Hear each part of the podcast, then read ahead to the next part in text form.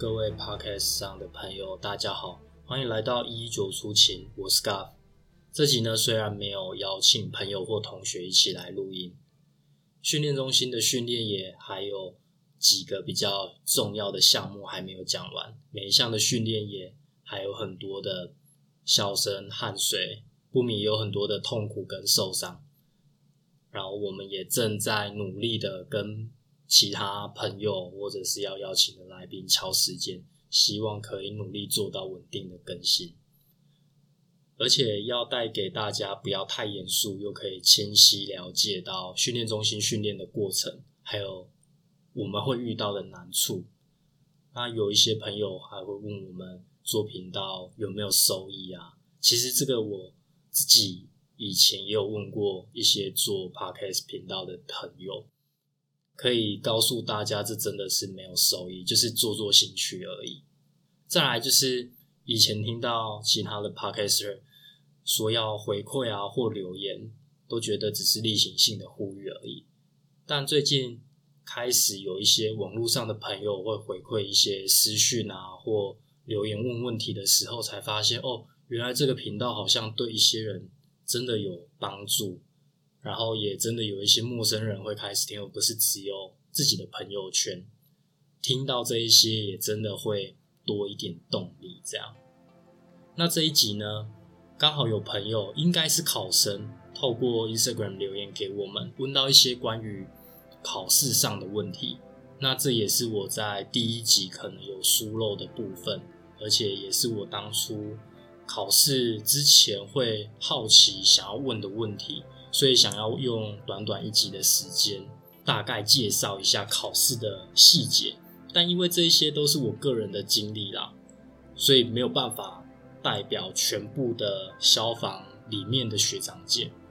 但如果要准备的同学，也许可以参考看看。那如同第一集分享的。进到消防人员的管道，大概可以分成给不是警专生考的外轨式的特考，跟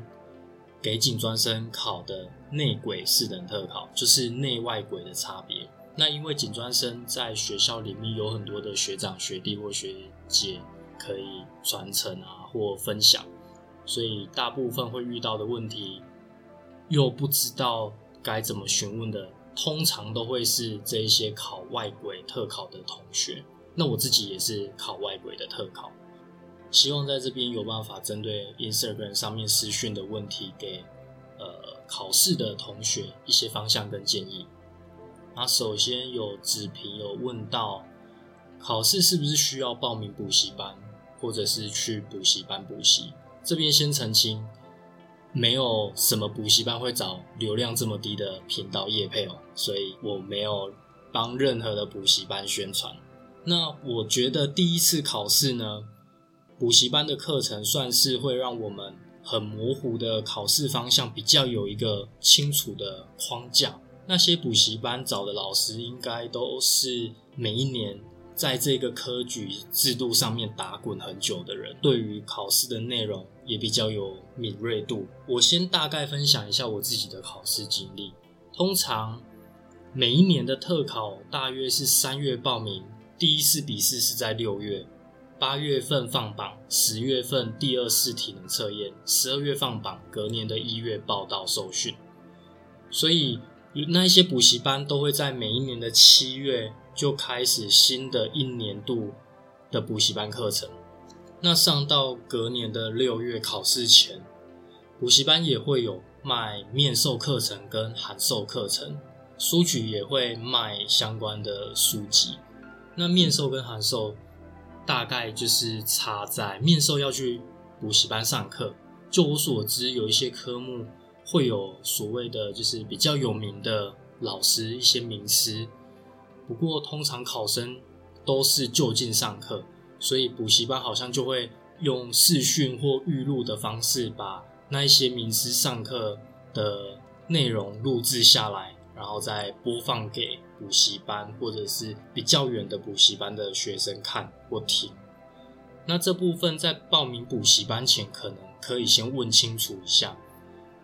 再来函授就是云端课程。全部都是先预先录制好的课程，然后课程内容也包括面授所有的讲义、练习卷、板书等等。应该是说，面授跟函授所拿到的教材不会有差别，重点只差在你上课的方式跟时间的运用模式。然后我个人觉得，如果你是全职的考生，可以直接去面授课程，因为去到补习班，也许也会认识比较多的同学，会到时候会有多一点的资源可以共享，而且自制力比较差的人去补习班上课，好像也会比较好一点。然后我就是。没有去补习班，所以考第二次的时候就会比较孤单。这是我自己呃考完的经验呐。那再来，如果是工作同时在准备考试的考生，就会比较辛苦，没有办法去补习班上课的话，好像是买云端的课程，自己可以利用任何时间上网去看预录好的教学影片，然后配合板书啊讲义。啊，这边补充一下，板书就是老师黑板上写的任何东西，会有一份转抄本寄给你。那每一堂课、每一个科目都是这样，差别应该就是云端函授遇到问题没有办法及时得到解答，但好处大概就是我要任何时间看，我哪里看不清楚，都可以直接把老师按暂停，让他先闭嘴，让你可以好好的思考。或者是老师在讲干话的时候，你也可以把它先快转，或者是我那时候都是用一点五倍的速率在看，因为我决定要考试的时间是那个年度的二月份，等于说，呃，我要在四个月的时间里面塞进去大家读一年的进度，然后又因为我前一份工作是职业军人嘛，我之前有提到，可以读书的时间其实很有限。所以我那时候是买云端的函授来读，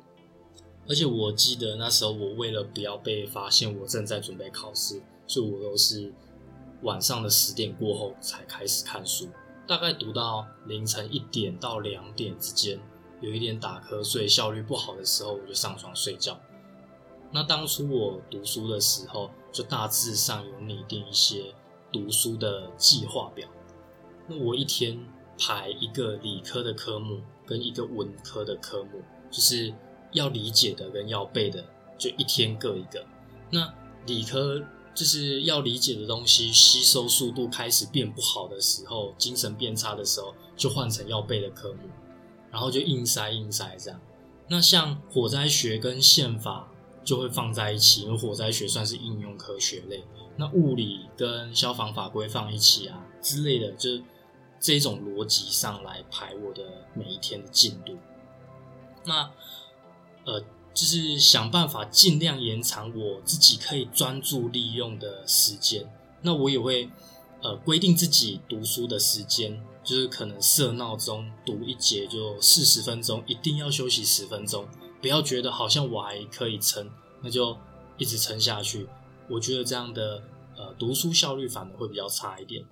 那因为我自己就是一个自制力很差的人，另外因为我只有四个月的时间，所以我还把当初我把英文国文科目就当做裸考，因为范围太大了，它的范围几乎是你从幼稚园到大学，所以我实在没有余力花时间去读这个大家都在读的东西，这样就只能把它当做裸考。不过如果大家可以完成，呃，完美的在。七月啊，八月就开始补习班。那其实他们的课程规划，你就无脑的跟着走，无论哪一个科目，应该都会在考试进度上面，然后可以在你六月的考试前全部都复习完遍，完一遍这样。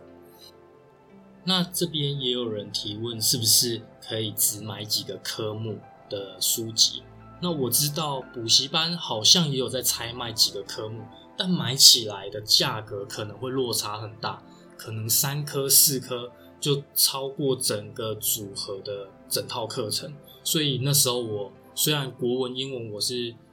就是打算裸考，但我还是都有把整套买起来。再也有朋友提问说，呃，法规是不是要一字不漏的背起来？那这边其实法规。背熟悉在申论题上面是最好拿分数的，而且申论题的占比很重。虽然这是屁话，但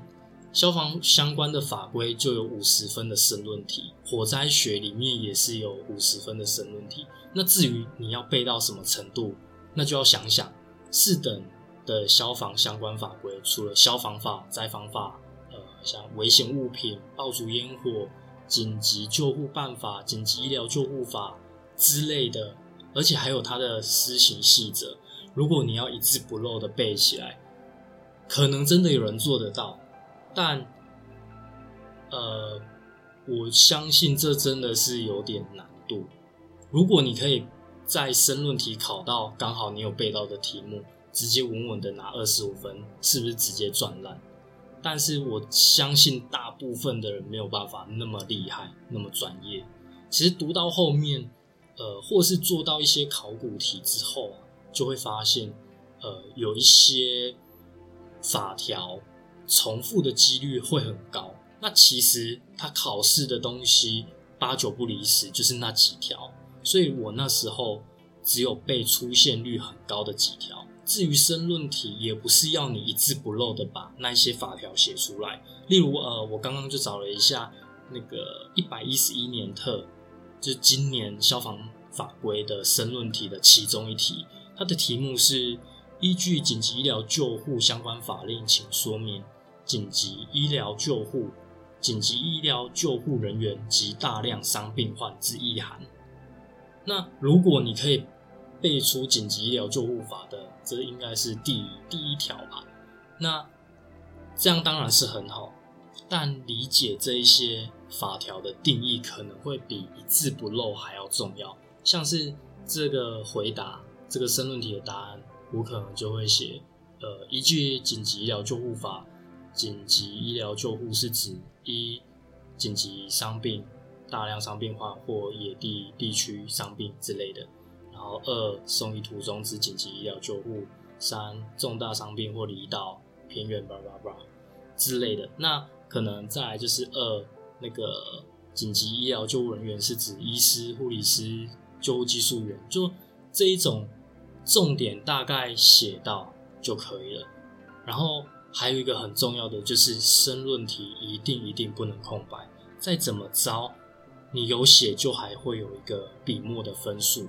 那关于考试的题目，有很多时候会求助无门啊，或者是找不到呃练习题。其实如果在补习班的话，这个问题应该是不太会发生，因为那边的老师其实会给你很多的练习题目。再来就。呃，网络上的资源其实也很多，像是公职网啊，或者是阿摩，都是我觉得可以多多利用的资源。或是还有考选部都会公布每一年的考古题，像法学绪论或者是宪法这两个科目，它就是一直一直做考古题，最后就会发现，其实每一年考的法条或宪法的四字就是那一些而已，大概都离不开。就是做题目做到后面你就都会背了。另外这边要补充一下，我的国文不是真的就全部放掉，是国文科目它其实有二十 percent 的选择测验题，跟二十 percent 的公文，还有六十 percent 的作文。我那时候的策略是觉得毫无范围的测验题就只有二十分，那花了很多时间去读，其实。效益不高，反而公文跟作文是比较有机会可以掌握的，所以我在考前的前两周才开始看公文的规则，跟他默写，就是练习默写公文。还有考前的两三天，我才开始看函授的老师教作文的那个写作技巧，因为我觉得，嗯。作文这种我们从国小就开始练习的东西，他还有办法拿出来教，那代表他们一定有一定的逻辑在针对考试这件事情上。那我那时候虽然是考前两三天才开始看作文的破题技巧，但收获还蛮多的。因为我觉得作文最困难的就是一开始要怎么样下笔，另外，针对申论题，我自己的读书方式是，如果是像申论或者是作文、公文这种要一直写的东西，我就习惯多写几次，比较不会到时候你即便看到题目好像有什么想法，但却写不出来。所以应付申论题或公文，我觉得是重点的话，我就会尽量把它写下来，即便讲义或板书上面已经有了，我还是会再写一次在课本上面。那就是一方面增加自己的印象，那申论题就真的要多写，才不会到时候是脑筋空白的。那笔试总共有六个科目，每一个科目的比重都是一样的，规定就是不能有一科是零分，然后全部的总平均不可以低于五十分。那大家也常常说零到六十分比一八十到一百还要简单，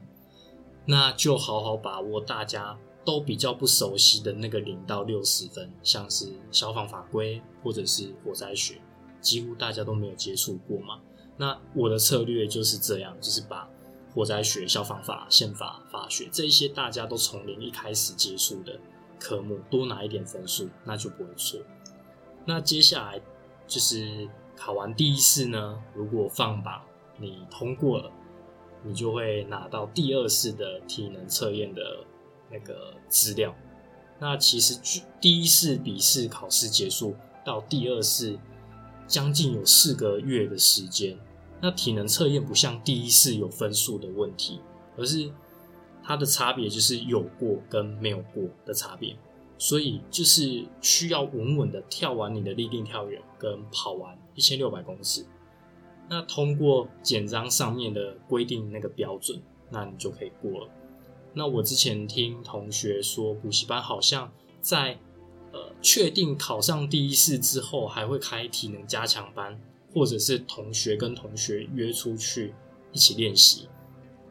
那我自己的经验呢，因为在部队就有年度的体测，每一年都有，包括三千公尺的跑步。那我每一年的成绩大概落在十二分以内，所以跑步对我来说我没有很 care。但是，但是。往往最有自信的东西，就是会让你跌倒的事情。那我那时候因为是都没有训练，后来就想一想，哦，我年度体测在年初就已经测完了。那因为要考第二次的时候，又已经到十月，那我就想说，考前的前一周，我先自己去试试水温好了。那我就到家里附近的国小那种两百公尺的操场测验，结果我跑一千六，跑八圈，我跑了九分多钟，而且是。超级累，累到感觉自己快要跑不完的那一种感觉。那那一次测验完，我真的觉得惨了，我真的惨了。而且剩一个礼拜，我要怎么练习？这边说一下，第二次的测验天数大概是五天，因为全台湾通过所有水上交通、行政、消防三试等特考第一试的人。都会在那五天集中到台师大的考场去考第二次的体能。那我猜可能会有几千人左右，所以呃，你不知道你会被分到哪一天，直到你拿到那个第二次的通知单，你才会知道哪一天考试。这样，那每一个人报到的时间大概都是每半个小时会有一个梯次。我记得我那时候好像是十点到十点半报到，那每一个梯次应该就是会有六十七十个人左右。那报道完之后，他就会按照你的准考证号码入座。那我看我两侧人好像他们都好像互相认识啊，我就问隔壁的同学说：“哎，那呃，你们跑一千六要怎么配速？还是你们是跟谁跑嘛？”因为我看他们都认识。那隔壁的那个同学他说：“呃，如果你不会跑的话，你就跟那个第几个那个，他会帮我们配速，他配速还蛮厉害，他会压在最刚好的时间，要跑赢他就好。”那也就是刚好，我跟他们聊天之后认识他们，才知道哦，原来他们都是同一个补习班，而且同一个补习班在第一次考试结束就会有一些呃自主加强啊，或补习班会给你一些资源啊，然后像他们一起来考试，已经不是竞争关系，是队友关系，就是会有一个人负责配速，体能比较不好的可以跟上他这样，所以说补习班的。组织也是蛮强大的，没有说补习班好或不好，但这个就是一个资源。然后报道完之后呢，就会每十二个人依序进到立定跳远的场地，十二个跳远的垫子前面都会有摄影机全程录影，每一个人都只有一次的机会可以跳，但是大家立定跳远过的话，应该就会知道，有时候你就是为了要跳远一点，重心会不稳啊，或者是屁呃屁股坐地啊，或手往后撑啊，总之它就会量测你。最接近起跳线的身体位置，所以那一次定生死的跳远，真的就是要稳稳的、稳稳的跳，不然你就会明年再重来一次，重新考一次笔试、特考，全部重来一次，那个压力真的是大到难以想象。再来测完立定跳远，你就会被就是这十二个人还活着的话，就是如果你没有被淘汰的十二个人，就会被带到操场去。那有时候你就会看操场。带出去的怎么只有十一个或十个？那其实大家心里就知道哦，真的自己是幸运的，要感谢一下。这样，再来一千六百公尺的跑步，我就一直盯着那个一开始同学给我建议的那一个会配速的同学跑，结果一起跑他就不见了，可能是肾上腺素或者是我们运动心理学上说的觉醒，好像就找突然就是找到原本我跑步的那个节奏。跟规律，然后我记得那一次我的一千六好像是跑五分二十八秒的样子。总之就是第二次的体能测验，无论成绩高低，你要安全的过关，那你才有机会往后走。那我自己的经历考试细节大概是这样。然后最近因为比较忙，有点点累，其他的期数一样期许可以一直有稳定的更新。那如果大家有什么建议，或者是想要更了解关于消防这一块的生活的话，可以到一九出勤的 Instagram 上面留言。我后来发现留言在 Podcast 上面的讯息好像没有办法直接回复，我可能还要再研究一下。所以呃，大家可以先用 Instagram，可能比较有机会被看到。那网址我会放在频道的首页，或者是直接在 Instagram 上面搜寻以酒出勤。应该都会找得到。那我们有机会再找其他的学长姐来分享。大家下次 podcast 上见。